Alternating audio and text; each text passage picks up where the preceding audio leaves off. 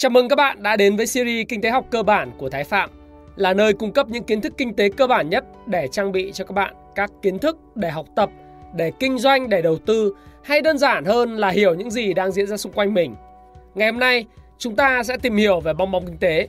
Hẳn các bạn đã từng nghe về bong bóng bất động sản, bong bóng chứng khoán hay là đã từng nghe về bong bóng hoa tulip, bong bóng .com. Vậy hai từ bong bóng ở đây nghĩa là gì?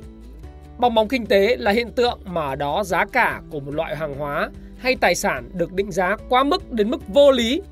Thông thường chỉ dựa vào kỳ vọng của nhiều người mà nó không tuân theo bất cứ quy luật kinh tế nào.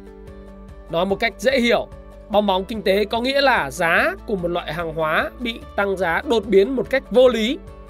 Theo sau bong bóng kinh tế, bao giờ cũng là một cú giảm giá đột ngột, được gọi là sự sụp đổ của thị trường hay bong bóng vỡ Giá cả trong giai đoạn bong bóng kinh tế bao giờ cũng biến động vô cùng thất thường, hỗn loạn và gần như không thể dự đoán được nếu chỉ căn cứ vào cung cầu thị trường. Bong bóng kinh tế được dựa vào lý thuyết được gọi là kẻ ngốc hơn. Tại sao nhỉ? Bởi vì lý thuyết này giải thích hành vi của người mới tham gia vào thị trường với độ hưng phấn cao, sẵn sàng mua hàng hóa với mức định giá cao. Họ mua vào và chờ bán nó cho người hưng phấn cao hơn nữa, hoặc gọi là kẻ ngốc cứ liên tiếp như vậy, hàng hóa sẽ được bán cho kẻ ngốc nhất. Thì lúc này không còn kẻ ngốc nào nữa để mua vào, bong bóng sẽ nổ. Một chu kỳ bong bóng kinh tế bao gồm 5 giai đoạn. Dịch chuyển, bùng nổ, hưng phấn, thu lợi nhuận và hoảng loạn. Tôi sẽ lấy ví dụ về cuộc khủng hoảng bong bóng hoa tulip của những năm 1600 để cho các bạn dễ hình dung.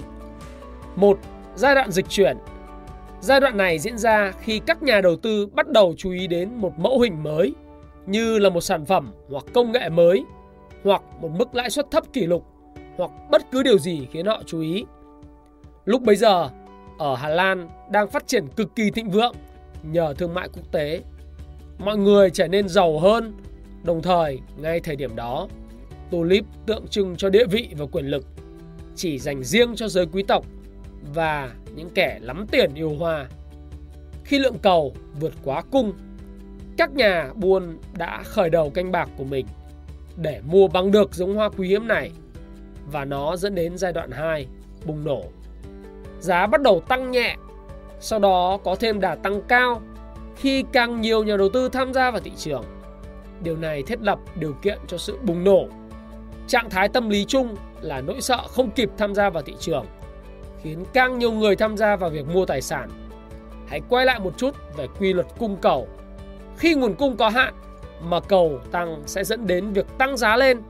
Ở đây, hoa tulip là một loại hoa hiếm, một năm chỉ ra hoa một lần mà ai cũng muốn có nó, khiến giá hoa tulip tăng nhanh. Họ đặt cược với niềm tin rằng vào tương lai giá của chúng còn tăng lên nữa. Đến đây, thị trường rơi vào giai đoạn thứ ba, gọi là giai đoạn hưng phấn khi mọi người rơi vào trạng thái hưng phấn và giá tài sản tăng vọt. Không ai còn quan tâm đến cẩn thận nữa. Đó là lúc nhà nhà trồng hoa, người người mua hoa tulip.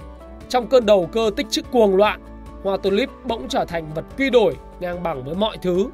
Từ một cỗ xe kéo, một đôi ngựa, hàng chục tấn lúa mạch với hàng trăm kg format. Nhưng rồi, trò chơi không tiếp tục được mãi khi có nhà đầu tư bắt đầu nhận ra giá trị thực sự của hoa tulip không cao như giá cả của nó và dẫn đến giai đoạn thứ tư thu lợi nhuận. Dự đoán khi nào bong bóng vỡ là điều không dễ dàng. Một khi bong bóng đã vỡ thì nó sẽ không thể nào phục hồi. Tuy vậy, những ai có thể nhận biết các dấu hiệu sẽ kiếm được tiền bằng việc bán tài sản. Và những người biết được giá trị thật của hoa tulip và lo sợ bong bóng vỡ đã bắt đầu bán ra vào năm 1637, giá hoa tulip cũng bắt đầu giảm mạnh vì các hoạt động bán tháo này. Cuối cùng, thị trường chuyển sang giai đoạn 5, hoảng loạn.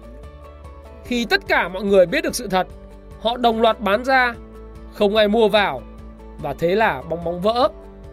Như các bạn đã thấy, khi mọi người trở nên mất lý trí, họ vô tình đẩy giá cả của một loại hàng hóa lên cao ngất ngưỡng. Và chính vì sự hưng vấn tột cùng này mà cũng sẽ rất khó đoán cho các nhà đầu tư, ngân hàng hay thậm chí các nhà kinh tế học có thể đoán ra được khi nào sẽ có bong bóng xảy ra. Thậm chí nó còn gây ra khủng hoảng kinh tế toàn cầu do cuộc khủng hoảng bất động sản năm 2008. Tất nhiên, không phải lúc nào giá cao cũng gọi là bong bóng, mà đơn giản chỉ do cung cầu.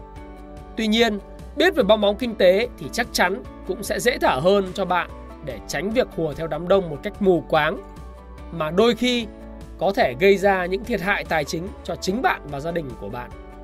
Các bạn còn biết những thương vụ bong bóng kinh tế nào thú vị hơn nữa không? Hãy comment cho mọi người cùng biết đến nhé. Và đừng quên hãy share, like những thông tin thú vị này cho bạn bè của bạn cùng biết. Hãy cùng subscribe kênh Thái Phạm để nhận được những thông tin hữu ích. Và xin chào và xin hẹn gặp lại các bạn trong những video tiếp theo.